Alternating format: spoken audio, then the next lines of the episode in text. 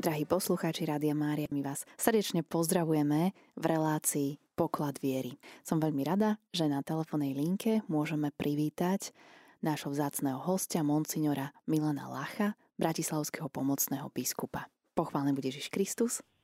Amen. Pozdravujem pekne všetkých poslucháčov Rádia Mária. Pán Boh zaplať a takisto na telefónnej linke vítame aj Patra Bruna. Pochvál Pán Ježiš Kristus, srdečne pozdravujem všetkých poslucháčov Rádia Mária. Ja som veľmi rád, že e, v rámci pokladu viery môžeme prinášať aj našim poslucháčom, našim veriacim, e, bratom a sestrám poklady alebo vyťahovať ako keby poklady z toho veľkého bohatstva tradícií. No a jednou z nich je aj východná tradícia a som veľmi rád, že naše pozvanie prijal vladyka Milan Lach, pomocný biskup Bratislavskej eparchie. Vladyka, onedlho budeme sláviť veľmi krásny sviatok, slávnosť bohojavlenia, alebo teda zjavenia pána. Skúste možno prítomniť alebo sprostredkovať poslucháčom, čo chce církev týmto sviatkom sprostredkovať veriacim a ako nám môže pomôcť viera Božieho Syna, ktorého budeme sláviť. Tento sviatok je dosť a, starobilý sviatok, voľa kedy sa 6. januára na východe slávili Vianoce narodenia pána, aj práve s týmto sviatkom zjavenia pána, kedy sa celému svetu zjavuje Boh vo svojej, vo svojej sláve, celej svojej plnosti. A naše liturgické texty východnej cirkvi, ktoré máme na, práve na tento sviatok, opisuje, že tak ako v Betleheme sa Boh zjavil vo svojej veľkosti, ale v skrytosti, ale niekoľko ľudí ho videlo ako anieli, pastieri, mudrci. Tu naopak pri riekach vody e, Jordánu, kedy krstí Jan Krstiteľ e, Ježiša, ktorý ho žiada o krst, zjavuje sa celému svetu. Zjavuje sa ako dospelý muž, ktorý prichádza a začína svoju činnosť. Samozrejme pri ohlasovaní pred tým Jánovho krstu, keď Jan ohlasuje a hovorí, aby sa kajality, ktorí prichádzajú sa k nemu krstiť. Ale samozrejme v tomto momente vidíme, že prichádza k riekam Jordánu, kde sa Boh zjavuje v osobe Ježiša Krista. V podobe holubice zostupuje o krste, keď vystúpil z vody na neho Svetý Duch. A počuť hlas, toto je môj syn, ktorom mám zalúbenie. Teda zjavuje sa takisto aj Najsvetejšia Trojica, teda jednoducho Boh v troch osobách sa zjavuje a týmto začína Ježiš svoju apoštolskú misiu činnosť pre ohlasovanie a pre pozvanie všetkých tých, ktorí prichádzajú, ktorí sú na tomto svete a príjmajú toto pozvanie e, Ježiša byť členmi Božieho kráľovstva. Teda môžem povedať, že tento sviatok je veľmi dôležitý tak z pohľadu aj teológie, ale aj, tak, tak, aj z toho liturgického pohľadu, alebo z pohľadu každého jedného z nás. Lebo Boh ako spievame aj teraz v tropári, ktorý je pred týmto sviatkom. Boh prichádza osobe Ježiša Krista, posiela svojho milovaného syna, aby obnovil všetko, čo bolo porušené Adamu. Prvým, prvým, tým prvým Adamom, čo bolo porušené, tento druhý Adam prišiel napraviť a práve začína svoju činnosť Mesiáša, to znamená spasiteľa Krista. Ten, ktorý prišiel zachrániť ľudstvo, ktorý prišiel zachrániť každého jedného z nás a dáva nám nový život. Nový život, väčší život neznamená, že budeme žiť, že máme žiť, budeme žiť dlho, ale ten nový život, Boží život znamená, že budeme žiť s Bohom, že sme povolaní k tomu, aby sme žili s Bohom väčšine. Ďakujem pekne za tento naozaj obsažný výraz sviatku e, Epifánie, Ohlasovanie príchodu Božieho kráľovstva vieme, že začalo práve v tej udalosti, kedy e, zostupuje Ježiš do rieky Jordán a zároveň je tu aj to naplnenie Duchom Svetým aj skrze dar poznania Jána Krstiteľa, ktorý sa pýta Ježiša, prečo ty zostupuješ do vodu Jordána, ja by som sa mal dať tebe pokrstiť. Ako teda vnímať ten krst, ktorý vykonával Ján, aby sme to správne pochopili, krst pokánia versus krst, ktorý poznáme ako sviatostný? Jednoduché vysvetlenie k tomu, Ján vykonával krst ako človek. Teda jednoducho nebolo to ani sviatosť, bolo to ako keby príprava na skutočný krst, kedy sám Jan, samotný Jan hovorí, ale po mne príde niekto, kto vás bude krstiť ohňom.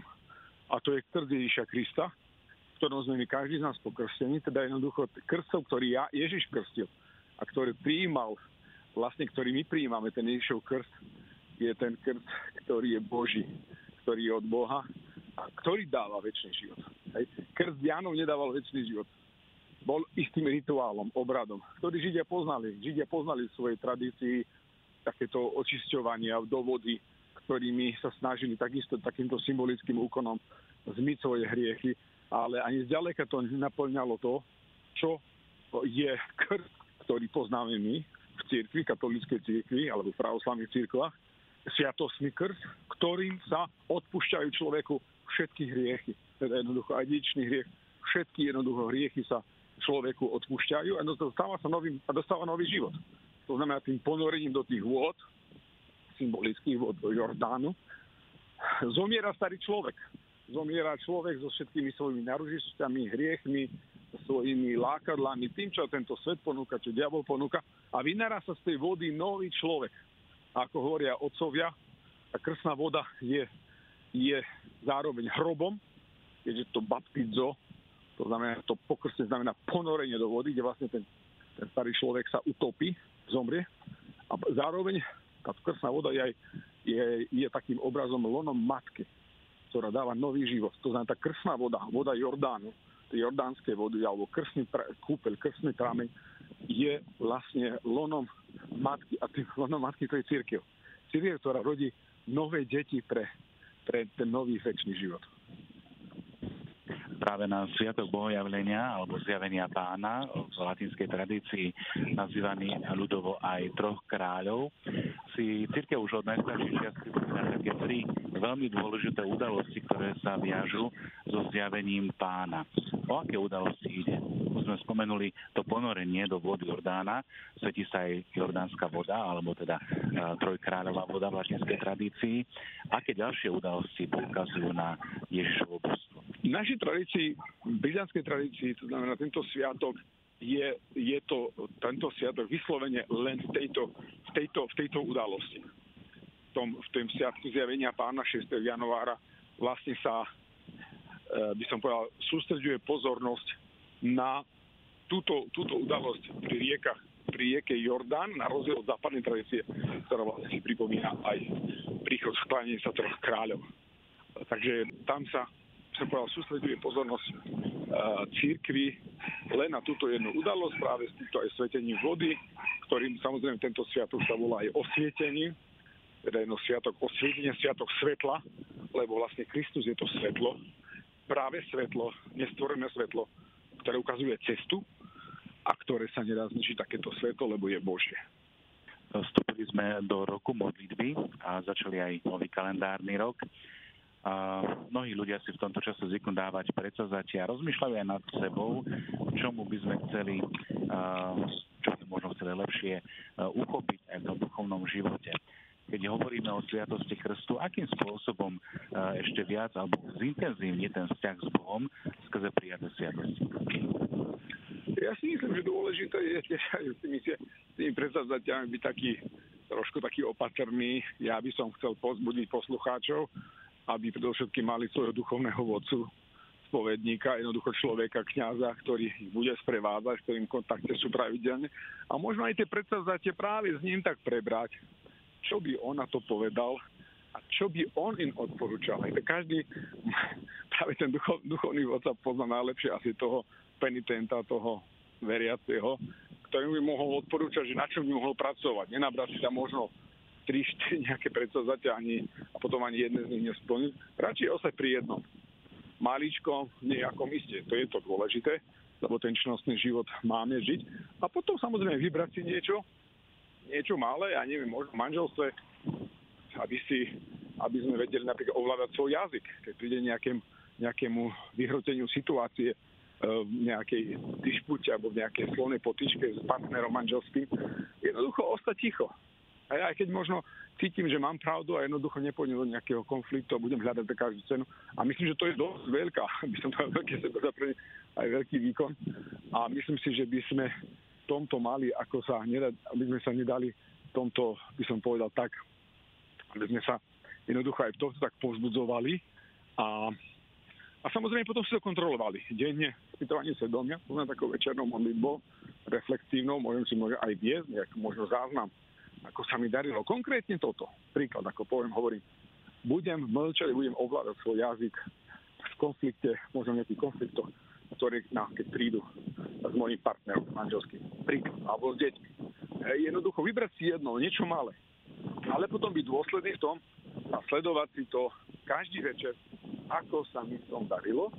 A samozrejme modliť sa o to, prosiť pána, aby Boh dal sílu, aby som to dokázal. Všetko je milosť, viete. tento, tento vykotovanie náš olympijské hry, Guinnessová kniha rekordov, že my si tu budeme zapisovať dosahovať nejaké víťazstva. To je Božia milosť. Ak my nebudeme spolupracovať s tou Božou milosťou, ktorá sa nám núka, tak jednoducho my sa nepohneme ďalej. A darom Božej milosti je aj to, že rozvíjame schopnosť viesť dialog a tým vlastne vstupujeme do modlitby.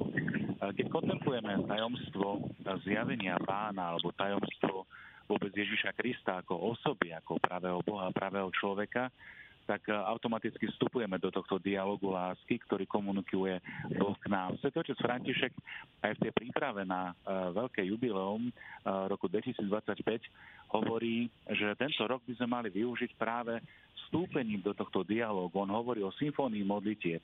Um, čo pre vás znamená modlitba? Modlitba to je pre mňa osobne znamená veľmi veľa. To je pre mňa tá časť mojej, mojej existencie, môjho bytia. Je to, je to, to pozvihnutie mysle k Bohu. Teda jednoducho to je každý akt, ktorý obráciam k Bohu. Či je to verbálna modlitba, modlitba časoslova, liturgie hodín, modlitba Eucharistie, či meditatívna modlitba alebo kontemplatívna modlitba. Má svoju úlohu a je to, je to také, by som povedal, sprítomňovanie si toho, že že Boh je tu so mnou. Aby som nezabudol na to, že Boh ma má rád. Je to spýtovňovanie Božej lásky. Hej. A moc je dôležité, ale v modlitbe nechám spoznávam Boha, ale spoznávam seba samého. Hej. K tomu, aby sme sa mohli modliť, potrebujeme si so všetkým nájsť čas, mať čas. Potrebujeme sa možno ponoriť do ticha. Dnes ľudia žijeme v takom veľkom hluku, jednoducho v takom, takom, takom poviem, uh, audio smogu, ale aj vizuálnom smogu, že jednoducho práve tieto veci zabraňujú nám, aby sme sa vedeli spojiť v modlitbe. Potom sme roztržití, myslíme na kope tisíc iných vecí a nevieme sa skoncentrovať. My sa už nedíme len deťom, že nevedia sa skoncentrovať pri vyučovaní alebo pri štúdiu, ale dospelým ľuďom robíme naraz, chceme robiť 4-5 veci. A nedokážeme urobiť ani jednu. Takže možno to, čo hovorí Augustín, rob, čo robíš. Teda keď sa modlíš, raz sa modlí pomenej, a ja to takto snažím aplikovať, nevždy mi to vyjde, ale jednoducho sa vtedy modli. Keď, vieš, keď riadiš auto, povieš, že to mám také mnohé, vieš, že viete, ja sa modlím, keď riadím auto ráno do práce, no uh, to je, je to dôležité, či, či sa modlíš a kolo toho riadiš auto, alebo riadiš auto a kolo toho sa popri tom modlíš. Ej, radšej skôr by som povedal, riad poriadne auto, aj takto môže oslavovať Boha a spájať sa s Bohom, ale možno snad, snad si nájde čas tej 10 minút, 15 ráno pred prácou v tichu a byť spočívať tej Božej prítomnosti, jednoducho v tichu byť, nič nehovoriť Bohu a jednoducho toto považovať za niečo, čo ma spája aj vlastne tak aj našteluváva, ako povieme ľudovo, alebo tak ma nastavuje na celý deň, ktorý ma čaká. Hovoríme o tom, k čomu nás pozýva slávenie zjavenia pána alebo bohojavlenia, epifánie. Vladika, čo znamená teraz vstúpiť do tohto dialógu, čo znamená utužiť tú prítomnosť a ako Boha počúvať, ako, ako vlastne vstúpiť do toho uh, dialógu a byť s Kristom ponorený v tej Božej prítomnosti. Čo to vlastne znamená? Ako to chápať? Dôležité je vyhľadávať ticho. Dneska ja vidím a vnímam ľudí, že jedno, čo prvé robia v televízii, by som povedal, alebo sú doma, vstúpia do bytu alebo sadnú do auta, hneď zapínajú rádio alebo hneď zapínajú televíziu. Ľudia sa boja ticha. Utekajú pred tichom, čo je veľká škoda. Lebo, a hlavne aj pre kresťanov, nielen pre kresťanov, pre každého jedného z nás. Lebo v tichu práve Boh môže rozprávať len v tichu. To je vlastne paradox. Že skutočne, keď chce, aby Boh prehovoril, a chce, aby Boh prehovoril v našom živote, samozrejme Boh hovorí aj cez udalosti, samozrejme cez Božie slovo, predovšetkým ale my musíme vytvoriť mu priestor preto. My ak jednoducho sa nenaladíme práve na to vonkajšie ticho, to je taký prvý predpoklad, ako som spomínal, to je to, aby som sa dokázal vymedziť voči nejakým týmto vonkajším uh, impulzom zvonka. Hej? To sú médiá, to sú sociálne siete, TikTok, Facebook, že jednoducho čo je, hej, zvedavosť, správy. Ja potrebujem vedieť. Skutočne si možno tak prejde, či potrebuješ vedieť všetko, čo sa deje. No my potrebujeme vedieť, čo sa deje. Fajn. Ale potrebuješ povedať jedny správy večer o 7, potom o pol 8, o 8. Hej, či si pustí radio možno 10 minút správy o 6, čo sú RTVS, čo má Rosla slovenský rok. Tam za 10 minút ti povedia všetko, keď chceš ma teda.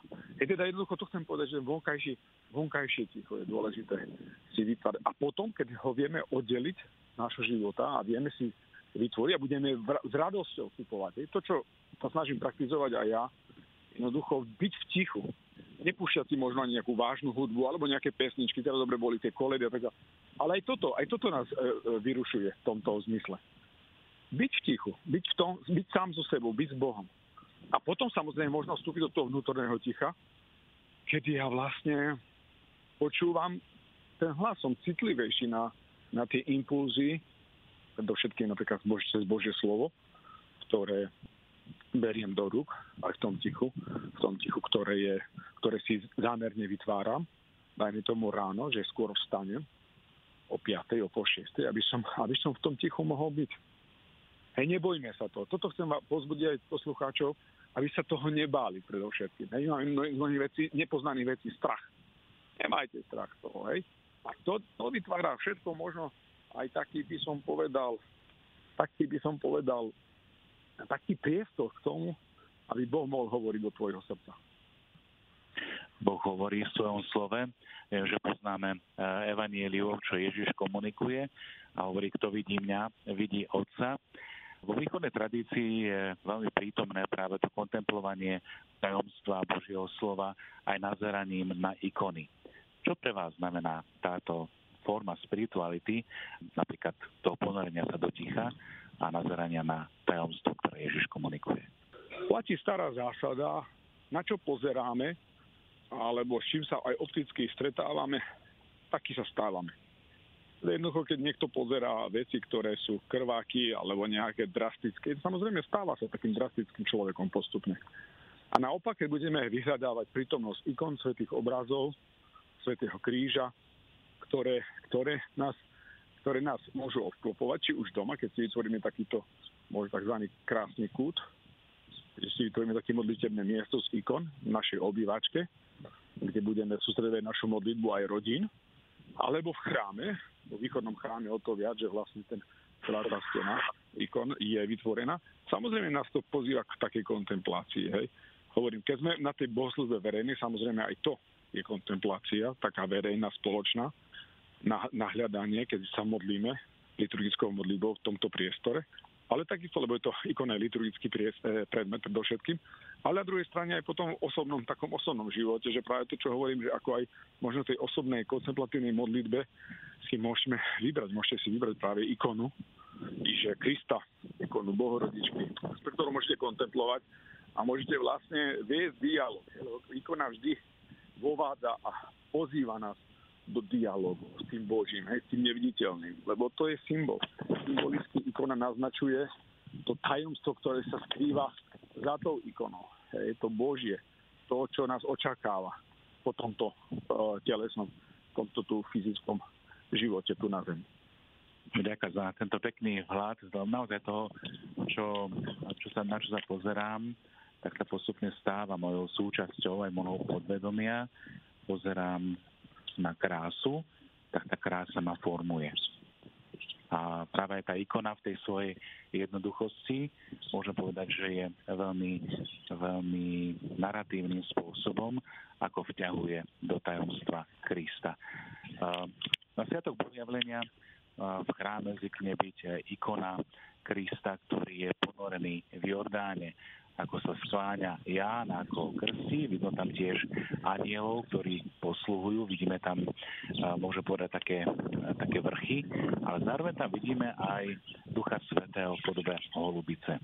Čo by ste možno vy ako také rozjímanie pri pohľade na túto ikonu už v kontexte toho, čo sme hovorili? Samozrejme, znovu, znovu to, čo, aby sme, aby sme boli otvorení práve pre tú udalosť samotnú, ktorá na tej ikone je zvýraznená. A samozrejme je dobre možno trošku si aj prečítať nejaký komentár. Sú tie komentáre aj na internete, alebo sú aj dneska aj veľa kníh, ktoré trošku, ktoré trošku vám oboznámia aj tú samotnú ikonu, lebo pre človeka neznalého ikon môže sa zdať možno mnohé symboly cudzie, zvláštne, nepochopiteľné a to potom môže človeka odradiť aj od toho, aby, aby možno aj tie ikony kontemploval a nejak sa im venovala aj v budúcnosti hĺbšie. Ďakujem pekne našim hosťom, milí poslucháči, bol Vladika, monsignor Milan Lách, pomocný biskup Bratislavskej eparchie. Otec biskup, na záver nejaké slovo povzbudenia. Ja by som chcel veľmi pekne všetkých vás povzbudiť, milí posluchači Rádio Mária, aby ste mali aj do toho nového roku všetkým radosť. Ak naša viera nebude radostná, ak neukážeme príklad ľuďom okolo nás, nepresvedčíme iných. Nepresvedčíme ani našich vlastných, nepresvedčíme ani tých, ktorí možno hľadajú, lebo aj na našom, našom živote, našich tvárach nevidia ten jas tej radosti a tej nádeje, že máme tento nový život, ktorý nám Kristus dáva svojim príchodom, tým, že nás miluje a že nás spasil na kríži a vykúpil svojou smrťou a svojim zmrtvých staním, nepresvedčíme iných. Toto vám prajem zo srdca, naozaj každému jednému z nás, aj také vytrvalosti, možno v takej skromnosti, v pokore, prežívať naozaj každý deň ako Božiu prítomnosť. Každý deň je veľkým darom pre každého z nás, toto si vážne a všetko je milosť.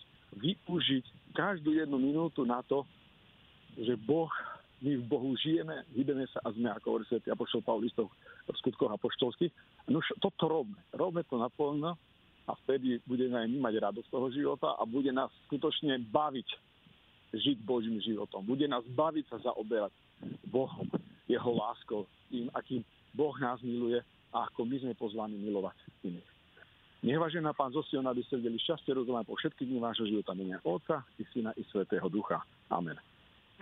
Amen. Ďakujem pekne a prajem ešte požehnaný deň. S Pánom Bohom. Pánom Bohom, všetko dobré.